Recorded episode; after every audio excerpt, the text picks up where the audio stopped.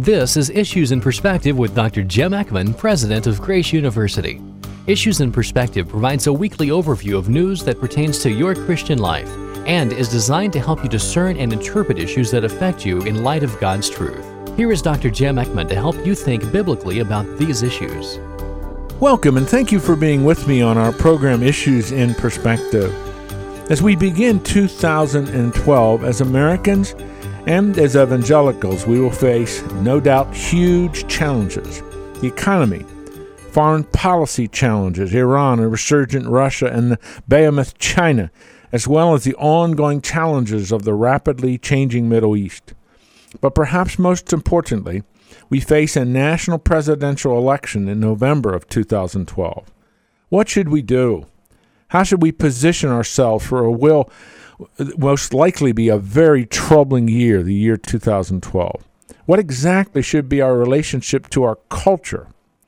Therefore, to answer these questions, or at least to create a framework for answering them, the entire program of Issues in Perspective this New Year's week is devoted to the question, the culture, and the Christian.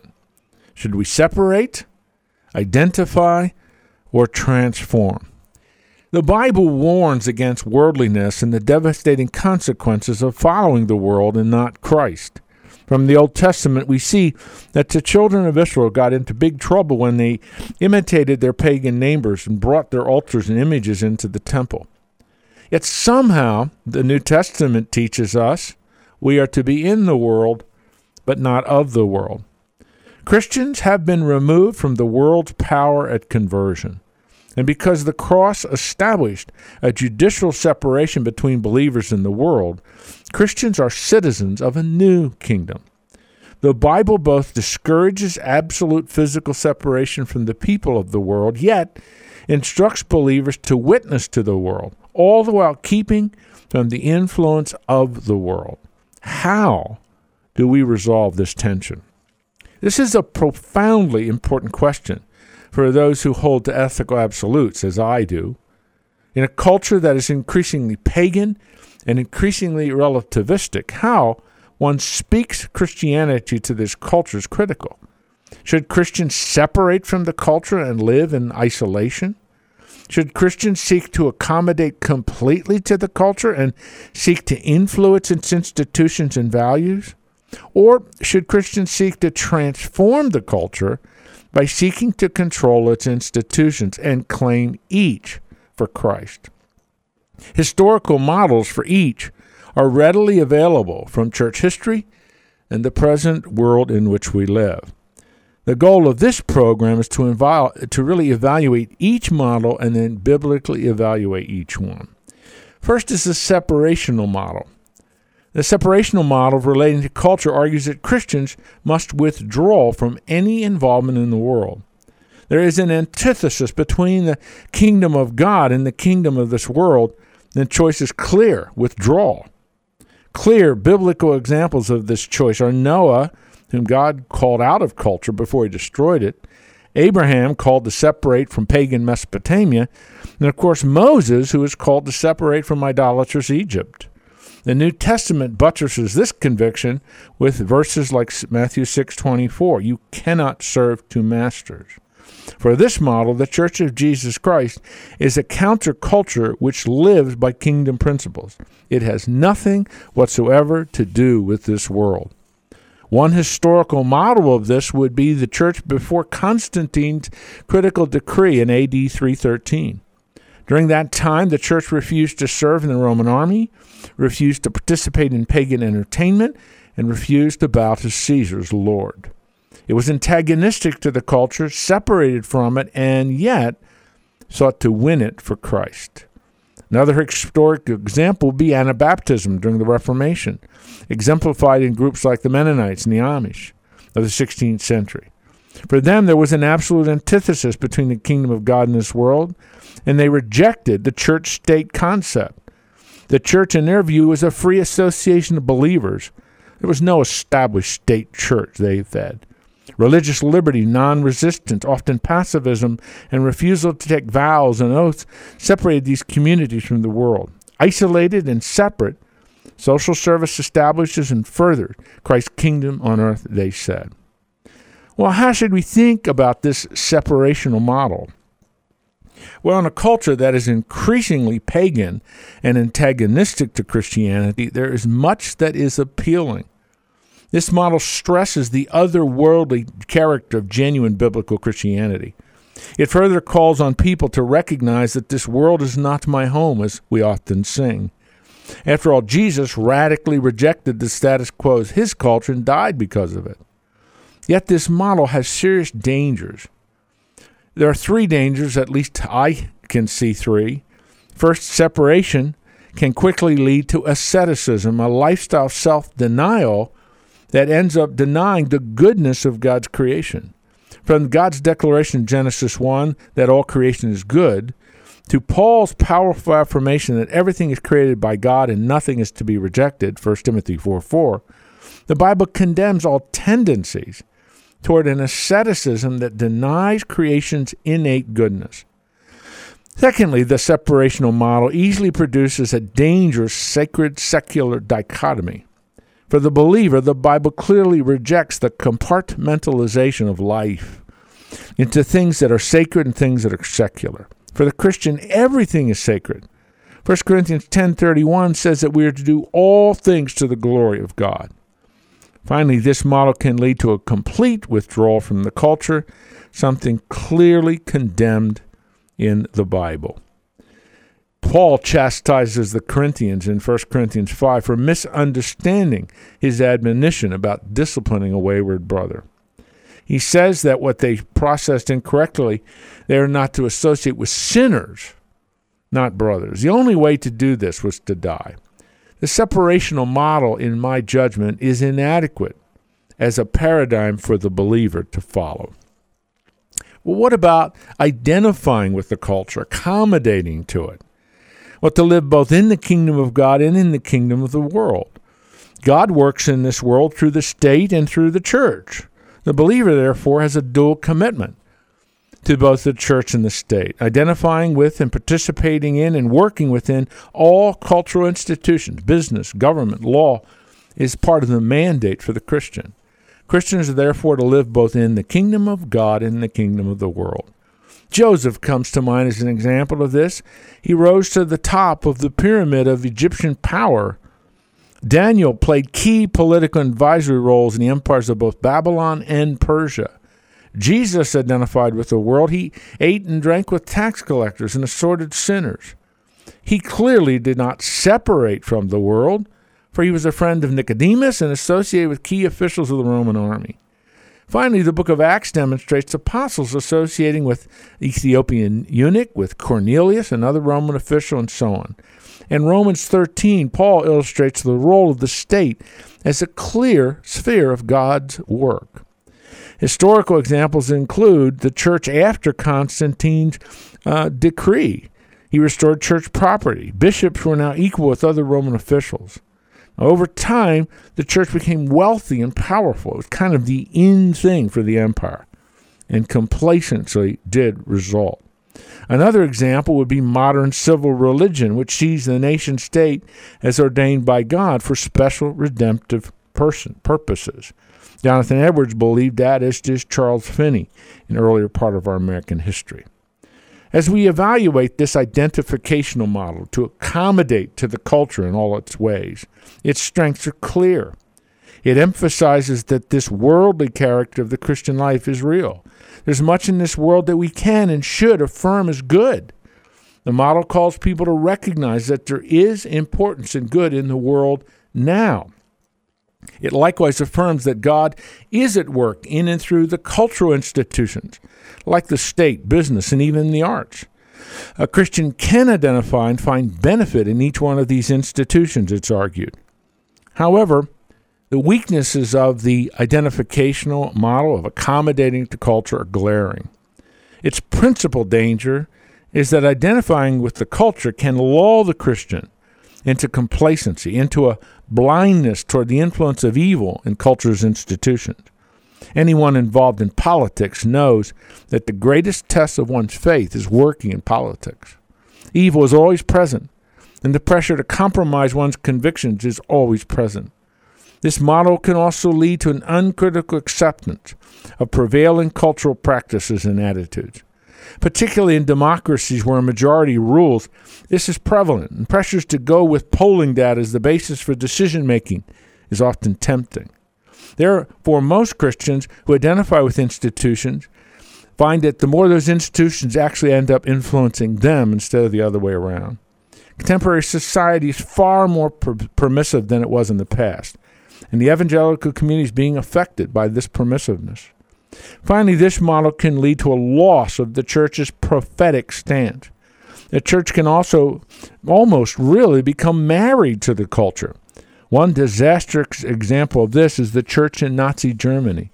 It was crying better Hitler than Stalin and uncritically embraced Hitler's state as a matter of expediency. The same thing's happening, in my judgment, to American culture. It did in the past. In some ways, it seems to be occurring even as we speak. This model has danger in producing a complacent and soft Christianity. Well, the third model is the transformational model. This model takes the transforming power of Christ and applies it to culture. Despite the fallen nature of humanity and the subsequent curse of creation, Jesus' death, burial, and resurrection reversed the curse for humans and culture. This argument says that there's now hope for human release from bondage to sin for creation as well. That was the center of ancient Israel's hope that the world would be restored, and the focus on Christ's redemptive work in the New Testament. Romans 8 emphasizes the complete remaking of culture from sin's curse. This hope is easily translated into an optimism about culture's transformation. Historical examples we could look at, for example, the Reformation. John Calvin's Geneva reflected this transforming power. Calvin taught the total lordship of Christ, and it extended to the state, to economics, to the family, and so on. Therefore, the government of Geneva during the Reformation experienced radical reform and pursued righteousness in making and enforcing its laws. Work to Calvin in Geneva was a God-ordained vocation, whatever its specific nature. The city experienced remarkable economic transformation as well. A similar transformation occurred in the Puritan colony of Massachusetts Bay in America in the 1600s. All aspects of Puritan culture were brought into conformity with God's revelation, and a cultural transformation resulted. There is much to affirm in this model. It recognizes the gospel's power to change both individuals and culture. It is common sense to expect that when a person trusts Christ, that his or her lifestyle, and therefore they will change, but so will the culture around them. Ultimately, nothing is immune in culture from the gospel's impact, it's argued. Likewise, this model calls on Christians to recognize their responsibility to work toward the day when God's kingdom comes to earth and justice will rule. There are, however, several serious shortcomings with this model.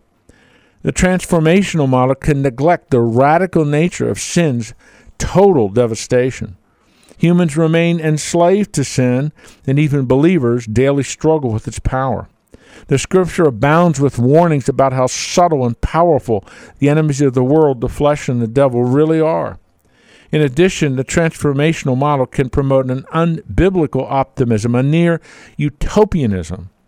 The Bible rejects such optimism apart from the return of Jesus Christ. Humans, even those regenerated by faith, always struggle with sin, and it will only be when Jesus returns that the victory over evil will be complete. In my view, the transformational model comes up short. That's why I propose a synthesis of all three.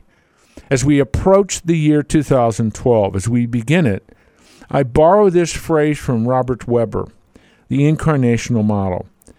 He proposes and argues that it's modeled after Jesus, for Christ separated from the evils of the culture, yet identified with the culture's institutions, and yet also sought to be the transforming agent for the world. And he changed people from the inside out. By adding to his deity humanity, Jesus identified with the world, its social order, its people, and its customs. And that's what the church is to do. At bottom, this is the heart of Christ's admonition in John chapter 17, that we are to be in the world, but not of the world. Jesus Christ separated himself from the evil distortions of the created order. He had nothing to do with the distorted use of wealth, social position, or political power. But through his death, burial, and resurrection, he broke the power of sin and Satan, and he guarantees the world's transformation when he returns in glory and power. Similarly, the church is to move culture's institutions toward genuine biblical righteousness, all the while anticipating his final transforming work when he returns to complete it.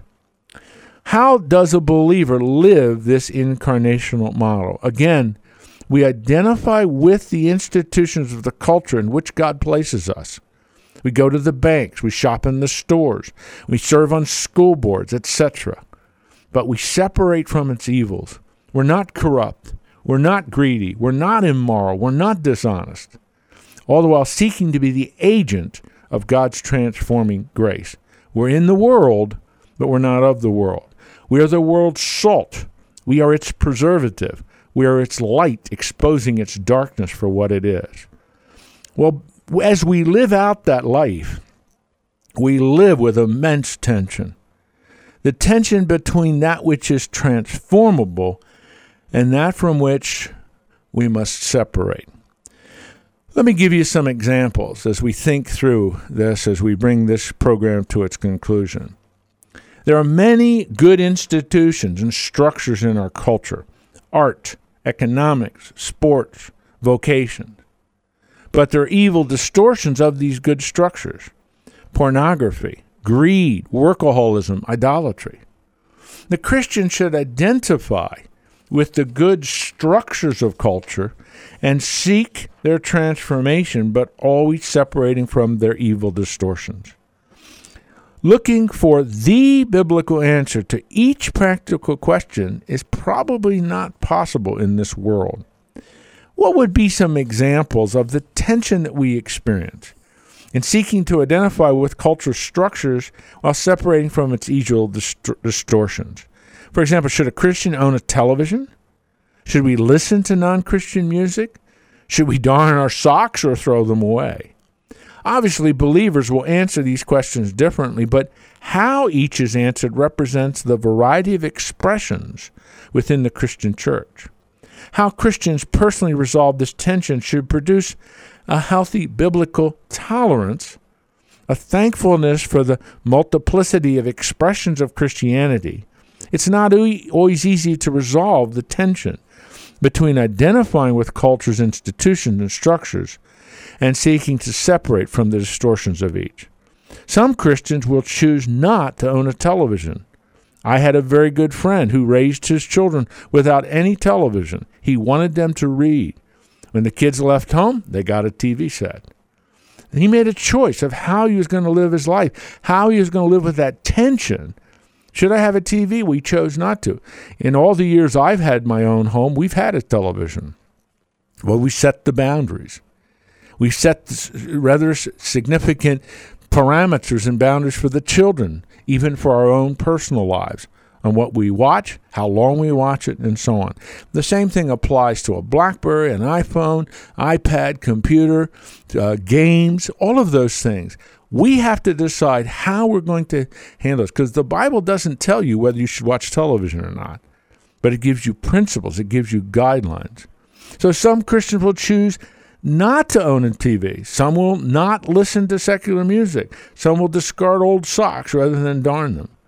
Agreeing to disagree on such matters guards against unhealthy legalism and promotes a healthy dialogue about living in a non-Christian culture. There is tremendous tension, tremendous uncertainty, and tremendous potential for distortion in living out this incarnational model.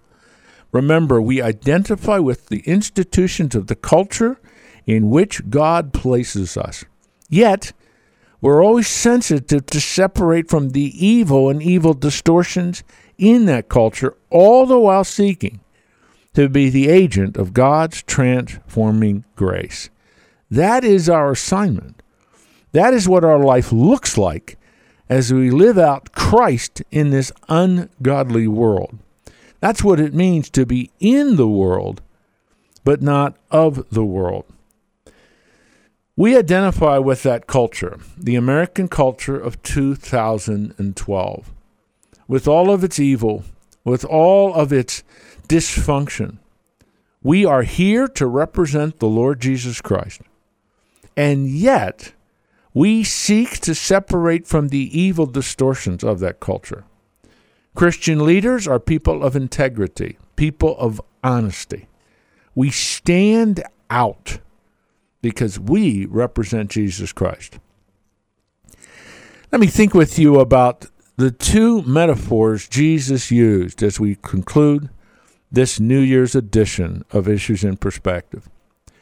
After Jesus went through the Beatitudes, those amazing 8 character traits, he said, "You are the salt of the earth. You are the light of the world." What does that mean? How do we unpack those two metaphors? As we conclude, let me suggest two thoughts. As we live out that incarnational model, identifying with culture and its institutions, separating from the evil of the culture, all the while seeking to be the agent of God's transforming grace, we are preservative. That's how the first century would have understood Christ's naming of salt of the earth as a metaphor for describing the Christian. In the first century, they didn't think a lot about salt on a good, juicy steak like you can buy in an Omaha restaurant. They didn't even necessarily think of it as something that added a taste, a certain flavor, or creating a thirst. It was a preservative. It was an incredibly valuable commodity. I think that's how Jesus wants us to think about living with the tension of a fallen world, representing Him. We are a preservative. And wherever we are, whether it's in business, whether it's in school, or whether it's in our neighborhood, or even in our churches, we are preservative, seeking to prevent further deterioration and dysfunction in the culture. But we're also the light of the world, Christ says. Light exposes darkness for what it is. It exposes darkness for what it is without even saying a word. Francis of Assisi, who lived in the 1100s and 1200s, says, "At all times, preach the gospel, and if necessary, use words." That's our mission. As we are the preservative and the exposing of darkness, our very presence makes a difference. As we seek to live out that incarnational model of Jesus Christ, in the world but not of the world, we're in the world. We are its salt, we are its light, but we're not of the world. We are distinctively different because Christ is transforming us from the inside out. And our presence makes an extraordinary, life-changing, transformational difference. So as we begin 2012, may we be the disciples of Jesus, representing Him well in this fallen world as salt and as light. May God bless you in 2012. Happy New Year. You've been listening to Issues in Perspective with Dr. Jim Eckman, President of Grace University. Issues in Perspective is a radio production of Grace University in Omaha, Nebraska. If you have any questions or comments, or you would like a written summary of today's program, write to Issues in Perspective, 1311 South 9th Street, Omaha, Nebraska, 68108. You can also view a transcript and listen online at issuesinperspective.com. Join us next week for Issues in Perspective with Dr. Jim Eckman. Issues in Perspective is a listener-supported program and ministry of Grace University. You can listen to this program as well as past programs on the web. Just log on to issuesinperspective.com and click on the Listen To button. You can also find the link to Dr. Eckman's website by logging on to this radio station's website and click on the Issues in Perspective banner ad. Issues in Perspective depends on listeners like you in order to broadcast on this station and other Christian radio stations across the country. Please send your tax-deductible donation to Issues in Perspective, P.O. Box 3251, Omaha, Nebraska, 68103. Your generous donation will help spread the word of God and how it relates to culturally engaged Christians in today's world.